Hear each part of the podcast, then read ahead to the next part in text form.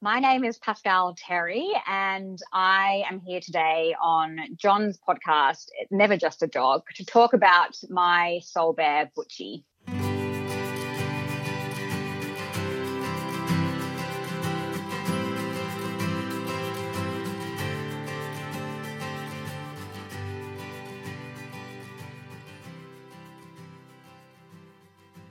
Before Butchie, did you have dogs? Were there dogs in your and your family's life? Yeah, I, I grew up with a American Akita um, as a child, and he was my first love, and he definitely paved the way for my love of big breeds. I had him when I was about three years old, up until you know in my teens, and uh, his name was Keita, and he was a magnificent dog, and yeah, he he was the first love, as I said. And then, where did Butchie come in, and how did Butchie come into your life? Oh, Butchie, goodness me. He um he came into my life with such a huge impact. He and his brother escaped the, the, the home where they were living and they were roaming the streets for a few months. And they were eventually picked up by the pound and put straight onto death row. Uh, Butchie's brother was adopted straight away from the pound, and Butchie was left behind. And eventually, he was saved by a rescue group called AMRA. I had been wanting to rescue and I came across their Facebook page and there was a pledge that they had put out, sort of desperate for foster carers. And so I reached out to them and said, you know, I can offer to volunteer, you know, my home and, and myself and, you know, to, to foster one of your dogs, whichever dog needs the most love. And they responded straight away and said, that would be Butch. He's really struggling. And the very next day, they dropped him off at my front door and it was love at first sight. You know, it was such a beautiful journey to be involved in the process where, you know, a dog begins to trust you and accept you and to love you. And he just melted my heart from day one. Um, and not long after, we decided to adopt him, and he was he was ours. He joined our pack, and you know, I think it was definitely fate working its magic. And, you know, I didn't know it at the time, but I, I thought I was rescuing Butchie, but he was in fact rescuing me. And the rest is history. You had him as a foster first and then fell in love with him. And then uh, did you ring the rescue uh, rescue organisation and just say, can I keep him? Or how did, how did that happen? Yeah, pretty much. So yes, um, we started off as foster parents, and I actually thought, you know, I, I can't adopt a dog. I, I don't even know how to look after myself, so it wasn't. It didn't even come into the equation. But you know, a few weeks sort of, you know, came, and, and the foster period or the, the trial period finished, and they reached out and said, you know, do you want to bring Butchie back to us? Do you want to keep him? And at that point, we knew that uh, we, you know, we were madly in love and there was no going back. And um, we definitely weren't letting Butchie out of our sight. So, yeah, we adopted him not long after. Tell me what what did you do with Butchie? Did you go and buy him heaps of toys, or did you how did you set the house up for for your forever dog? Well, I think we sort of had already we'd already we already knew we were going to foster him without actually saying it. So the house was already set up to have him, you know, long term. He already had, you know, a box full of toys. Uh, and the day that we adopted him, I remember we went out for dinner and we sat outside on the pavement because, as you know, most places don't allow dogs in restaurants. And um, and so we sat outside and we ordered him a kangaroo steak. and, and I remember the um the the waitress that came out sort of said, "This is for your dog," and we said, "Yeah." Yeah, we're celebrating his adoption. Uh, and it was a lovely little celebration that we had. And um, but I think by that stage, you know, Butchie already knew that he had found his forever home. So yeah. Oh, so he had a steak first up. He thought he, he, he's won the lotto. He's won the lottery there, right there straight away. exactly, exactly. And I think um, that set a precedent because I'm sure Butchie had many more steaks over the years. So yeah. Oh, gourmet Butchie. So uh, his name was Butch, but you've added an extra syllable to his name. Did, yeah, because Butchie, from what we understand, didn't have a very um, happy life before we adopted him. So we, we believe that he was sort of used as a bit of a guard dog, a yard dog. He was sort of left in the back garden, and they tried to train Butchie to be quite a vicious sort of protector of, of you know of them or, or the house that they lived in. Wasn't in his nature at all. He was the sweetest teddy bear you could ever ever meet, and they called him Butch, and we can only imagine because they thought he'd be this big, scary, aggressive dog, and and it didn't suit him because it, you know that wasn't his personality. But he was five when I rescued him, and so I didn't want to change his name, so we added a Y to soften it to Butchie. Doesn't sound quite as intimidating. So, it does. yeah. It definitely uh, softens it, it tones that recipe down a little bit. It just takes a bit of the chili out of the name. Absolutely, the the sassiness. yeah. So tell me about Butchie's character. Like, really, really share. Was he headstrong or was he clumsy? As I think about my own dogs and, and, and myself. Uh, Butchie, I could talk for weeks or years about Butchie. He was a king among kings. You know, he was the alpha male. He had the heart of a true Alaskan Malamute. He, you know, he did what he wanted when he wanted. He had a mind of his own. He was the leader of the pack. He really was the boss. um, and you know, he was the most handsome boy in the in the entire world. He was a big sixty kilo polar bear. You know, he had beautiful ginger and white fur and these incredibly piercing amber eyes. And he stood out. You know, everywhere he went, people were drawn to Butchie. And he had this contagious smile, and it, it, wouldn't matter what situation he was in, he was always smiling. And people would stop and smile at him because he was smiling at them. And he just, you know, everybody around him would comment on how happy he always looked.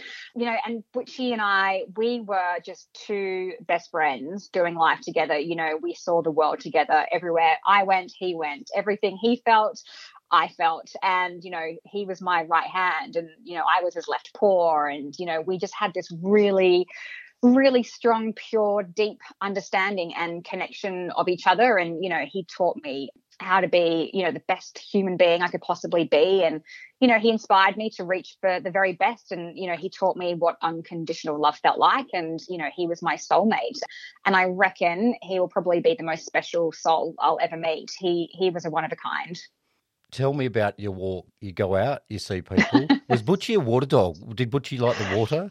Oh my god! I actually think he thought he was a dolphin or a whale. He he loved swimming, and that was one of his traits. Uh, people knew Butchie for his antics in the ocean and the lakes and the ponds and the puddles. You know, any body of water that he would find, he would he'd be in there. And we lived close to the beach, so every day we were surrounded by water and it wouldn't matter how many times I would try to keep him dry, he would find a way of of getting himself in that water. And he was constantly muddy, he was constantly wet.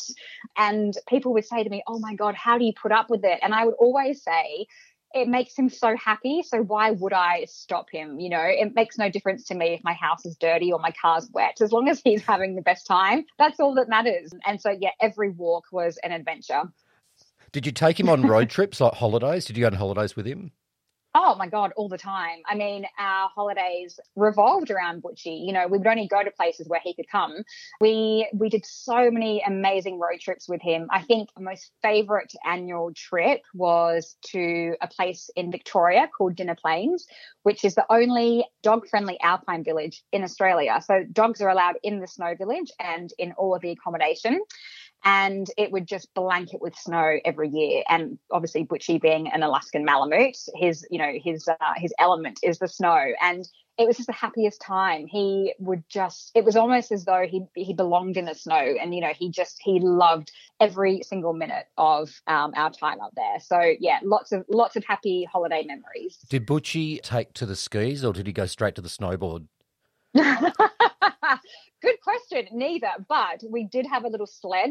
So like we would sit in the sled and Butchie would just run and we'd hold on to his lead. and so he was like our sled dog. Sled dog, you know? of course. Sled, sled dog. dog. Exactly, yeah. That's brilliant. Now, with with Butchie, what else did Butchie inspire you to do? Look, Butchie, I mean, what didn't he inspire me to do? He honestly, he he made me want to be the best human being I could possibly be. And he did that. You know, I woke up every day trying to be a better version of myself and to make him proud. I soon after rescuing Butchie, I kind of, you know, I realized my passion was helping animals. And so I decided to dedicate my life to doing just that. I started a organization called World Animal Warriors, uh, when, and Butchie was, you know, the, the muse and the inspiration behind that. And uh, he inspired me to to shine a light on animals in need. And yeah, I owe everything to him because, you know, if it wasn't for Butchie, I probably would never have found my passion. So yeah. So Butchie inspired you to set that up. So you travel um, around, you travel to other countries and educate and uh, tell me about that. Yeah, so essentially, uh, I would travel around to different parts of the world, working specifically with critically endangered and endangered and vulnerable species. So that could be rescue, rehabilitate, release, uh, or scientific programs, or volunteering. Really, anything I could do to get my hands dirty and to shine a light on the cause. I, you know, found myself in sort of random corners of the world working with, you know, some pretty incredible species. And yeah, every time I would, you know, do one of these projects, I just felt so proud that Butchie had inspired me to do this because as I said, if it wasn't for him, I never would have found my calling. So yeah, he's a pretty special boy. Give me a couple of the funniest things that Butchie ever did that really sticks in your mind. Oh my gosh, which he made me laugh every single day. Honestly, he was a comedian. Uh, there, there, were several embarrassing things that he did. I remember one of our local dog beaches uh, is called Bayview, and it's this beautiful, yeah, dog beach on the northern beaches, and um, it's always so busy. And some um, people that aren't from the area don't realize it's a dog beach, and they come there and they set their picnics up and they and they spend the day at the dog beach. And one day, and it's all off lead, so Butchie is off lead, obviously. And one day there was a family having a picnic and they were sunbaking and they were laying down. And I see Butchie sort of trotting over towards them to sniff their food. And this lady was laying down and she had her eyes closed, facing up to the sky. And Butchie just cocked his leg and pissed on her head. um, she woke up and screamed, and I screamed. Butchie screamed. We all screamed. I was like, I am so sorry. And her husband was laughing uncontrollably. It was just the funniest. It was so hilarious. I mean, there was that. There was another time Butchie was off late again at the beach and he ran around the rock pool and there was like a heap of surfers out and he just jumped off the rock pool and he swam straight out to the surfers while I'm still standing on the beach. And I'm like, where is he going? And all these surfers are like, hey, your dog's out here. And I could hardly hear them because he was so far out. And they actually had to drag him by the collar and bring him back to shore. like he was just always up to no good. You know, he was always keeping me on my toes. So yeah, constantly laughing. Yeah, yeah. Pascal, with Butchie, how did he impact and touch other people's lives? Butchie had this way of touching people's lives without even knowing them. Uh, since Butchie crossed over, I received an outpouring of love from people who I had never met from around the world. You know, I was receiving, you know, the most beautiful poems and pieces of art and letters and, you know, photos and just such um, thoughtful things to help me through the grieving process. You know, and even up until this, you know, things happen like this up until yesterday, you know, Butchie, because he stood out from the crowd, he was such a big boy with such a big presence. People noticed Butchie without even meeting him. So, you know, I've had people approach me in the shops or my local cafe or down at the beach, even, you know, up until now saying, you know, are you Butchie's mom? And, you know, we, we've heard about Butchie and we're so sorry. And, you know, eh, you know, I remember this time he did this and we were watching from afar and he used to always make me smile and things like that. You know, I had one guy I bumped into in a shop last week and he said to me again, are you Butchie's mum? And I said, I am. And he said, I, you know, I've seen Butchie's plaque down at the beach. You know, I made this beautiful plaque for Butchie in his, in his memory. Um, and I placed that at the beach where he used to sit. And he said to me, I noticed the plaque and, you know, I go there often and I just sit with Butchie and think about, you know, the funny things that he used to do and he said, you know, that the screws are loose. You might need to, you might need to tighten them. And I said, oh, okay, thank you. And you know, that was that. And then yesterday I went down to Butchie's plaque, and this guy has gone down there and varnished the plaque, and he's put in new screws, and he left some flowers for Butchie. And you know, things like that. I had one lady who I'd never met uh, try to track me down on the internet, and she finally got through to me. And she had this album of photos that she had taken of Butchie and I over the years, just from afar. And it was all photos of Butchie swimming and me trying to get him out of the water. And she said, you know, I would see you guys down here throughout the years, and my family and I would just stop and laugh hysterically at how much he would make you work to get him dry. yeah. And she said, I hope you don't mind, but I wanted to share these photos with you. Like things like that. You know, I think it it it touches me so deeply knowing that he had such an impact on people, eh, you know, in such a positive way without even realizing it. And, you know, I think it's a testament to the fact that animals bring out the best in people and, you know, unite us in, in times of grief. So yeah, I'm I'm so grateful to all the all these people. Pascal, after after Butchie passed away, you had a trip planned together and you still decided to go. Tell me about that. Yeah. This was like the most incredible experience. So just before Butchie passed away, he and I had booked a trip together to do a road trip up to Byron Bay, and you know we were I was looking forward to it so much. And uh, you know, very you know devastatingly, Butchie didn't make the trip. So I decided that I couldn't possibly go, and that you know that was that. And during my grieving process, I reached out to a pet medium, and something I'd never done before, and um, I can highly recommend it to anybody who is in the grieving process. It did help me immensely. But um, one of the messages that the pet medium passed on to me, sort of out of the blue, was Butchie wants you to still get in the car and go on the trip. And I was blown away. I thought, how on earth would she know that? And she said to me, Butchie wants you to know that wherever you go, he goes with you. So if you do the trip, Butchie still gets to go. And so that was that. I decided, absolutely, I'm going to go on the trip. So I did. And when I reached Byron um, and I checked into the lodge, you know, I, I felt incredibly alone and just fragile. You know, knowing that he was supposed to be with me, and it was it was really it was a really tough experience, even just sort of turning up there. But I, I powered through, and that the very first night that I was there, you know, there was a beautiful dinner in the main house, and I was a little bit early, and um, I I walked into the lodge and there's this beautiful library just you know off from the restaurant. And so I sat in the library and I thought I would just kill some time and I'll have a look through some of the books. And it was all you know it was all encyclopedias and and you know these big sort of coffee table books. And I was looking through and at the very very very bottom of the bookshelf under all of the Britannicas there was this book called We Love Pets and I thought, oh, animals, great. I'll pull it out and have a look. And so I did. And I was scrolling through, and it was all these beautiful images of animals and specifically dogs. And I was, you know, getting a bit teary thinking, you know, about Butchie. And as I get to the end of the book, I open up this double page spread and it took my breath away. It was, it was a two pages of photos of Butchie and I thought, what on earth is this? Like, I, I couldn't quite understand how Butchie was in this book in the middle of nowhere. And as it turns out, when I first rescued Butchie, he was asked to do a charity photo shoot to bring awareness to doggy rescue. And I, I never saw those photos ever again. And I didn't realize that they had been picked up and published into this, this book and it had Butchie's name and, and a little story about Butchie's rescue story. And I just cried like a baby. And I thought to myself, the pet medium did tell me that there would be, I, I, would know that Butchie was with me on this trip. And, you know, if that isn't a sign, I don't know what is. And so I carried that book with me to dinner and I had my dinner and my glass of wine with Butchie in the book staring at me. And um, yeah, I, I, couldn't help but feel very um, connected to him at that particular moment.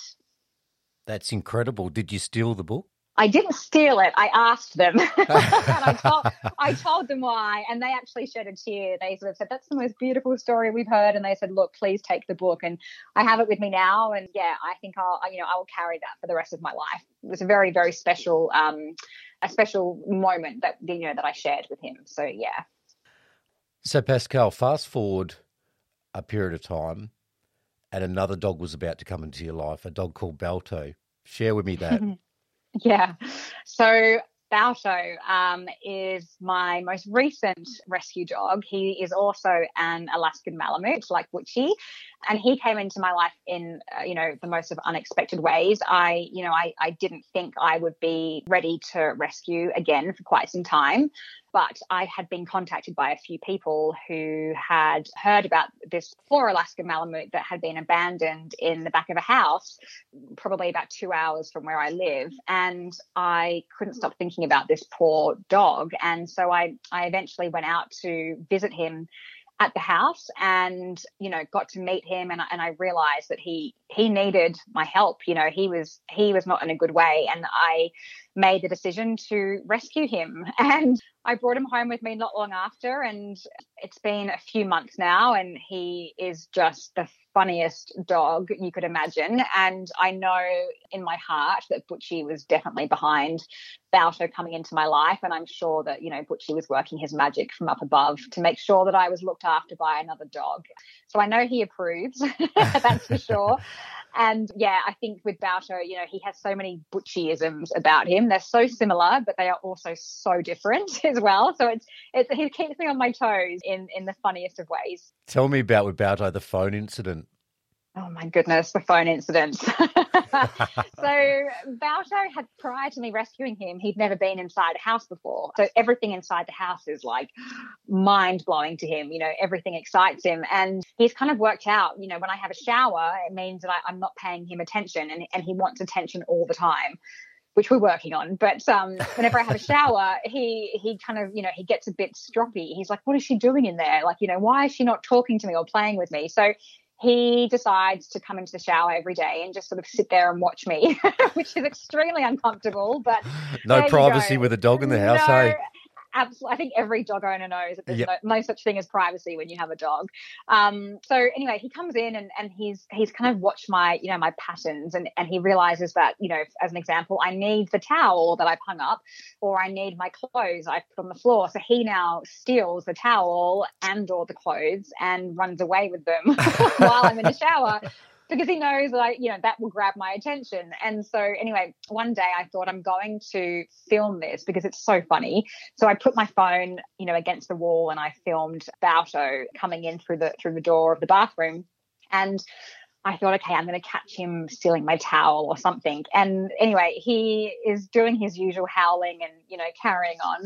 And he notices the camera at the bottom of the shower. And he sees it and you kind of see his mind click and he comes over to the to the phone and he picks it up with his mouth and he takes it outside and just drops it in the lounge room and then comes back in and continues to howl at me as if to say you you're not going to outsmart me here.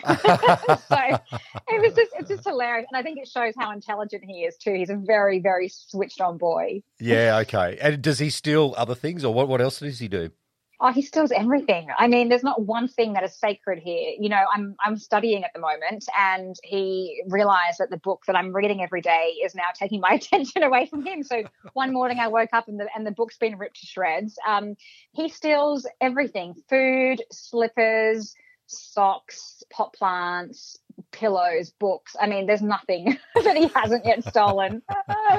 it's like you have to baby proof the house for a dog. It's it's insane.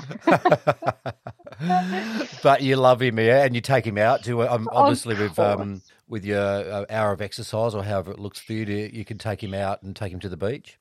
Yeah, I mean, yes. I mean, he he's a big boy. He's around Butchie's, you know, size, so a big, strong Malamute, and he needs exercise. So we go out for a big walk down to the beach. Interestingly, though, he does not like water. Completely opposite to his big brother. He's he's a little bit scared of water. So I'm trying to sort of teach him as summer approaches that water is his friend, and we can go swimming together in the ocean. So yeah, he he gets his big walks, and he's already met a lot of people, and he's already sort of making friends with the local dogs and, and the local community down here, which is lovely. Journey continues through your life. So Butchie brought you to Balto. Absolutely. I have no doubt that that was Butchie's doing. I, am certain. And I actually should add, I forgot to mention this um, earlier. In my pet medium session that I had, I asked the medium if there was a sign from Butchie that I could keep an eye out for so that I knew he was around. And I was thinking she'd say something like, it's a hummingbird or a butterfly or something. And she said to me, This is really strange. And I, I haven't ever picked up on this before with any other animal. But Butchie's sign is a pink pig, like a cartoon pig. And I thought, oh, that's disappointing. When am I ever going to see a pink pig? Like, you know, I never. And I thought, oh, okay, great. You know, that's that's not going to happen. And when Balto came to me, he was digging through Butchie's toy box, which is like a big mm. trunk full to the brim of toys. Like I don't even know how many toys are in there, and I've forgotten what's in there. And the day that Balto came home with me, he went straight for the toy box and he dug out all these toys. There was toys everywhere. And at the bottom of the toy box was a pink pig in the shape of a cartoon, like a, a little figurine. And out of all the toys in the box, he pulled out the pink pig. And I didn't click straight away. And it was only after about half an hour of him carrying this pig with him everywhere I went did I suddenly remember that the medium said to me, keep an eye out for a pink pig. So, oh, wow. I, isn't that crazy? That so, yeah, is crazy. I, I have no doubt that Butchie was again working his magic, and and yeah, it was meant to be. so, how many toys are in that toy box? Oh my! I Oh my god, I have no idea. it's like guessing how many M and M's are in the big jar at a party. There's so many, like I'd say hundred, over hundred toys. There's a lot. and what was Butchie's favourite toy, or did he select one for the day or one for the moment, and then rotate week by week? No, Butchie had a love for green, anything green. It had to be gr- bright green. So anything green he would love. Any other color he wasn't interested in playing with. So he has like a collection of these like green Kong toys that squeaked. I mean, the squeaker would last, you know, maybe five minutes once he got his teeth around it. But um, anything green, it was his was his favorite toy. Hey, Pascal, it's been fantastic having you on, sharing your story of Butchie and uh, your wildlife work and Balto. And I wish you all the best and many hilarious moments as your journey continues. Thanks, John. It's been so lovely to to come on here and to talk about, you know, my soulmate and and to continue his legacy through, you know, through talking and sharing beautiful memories of his life. So thank you.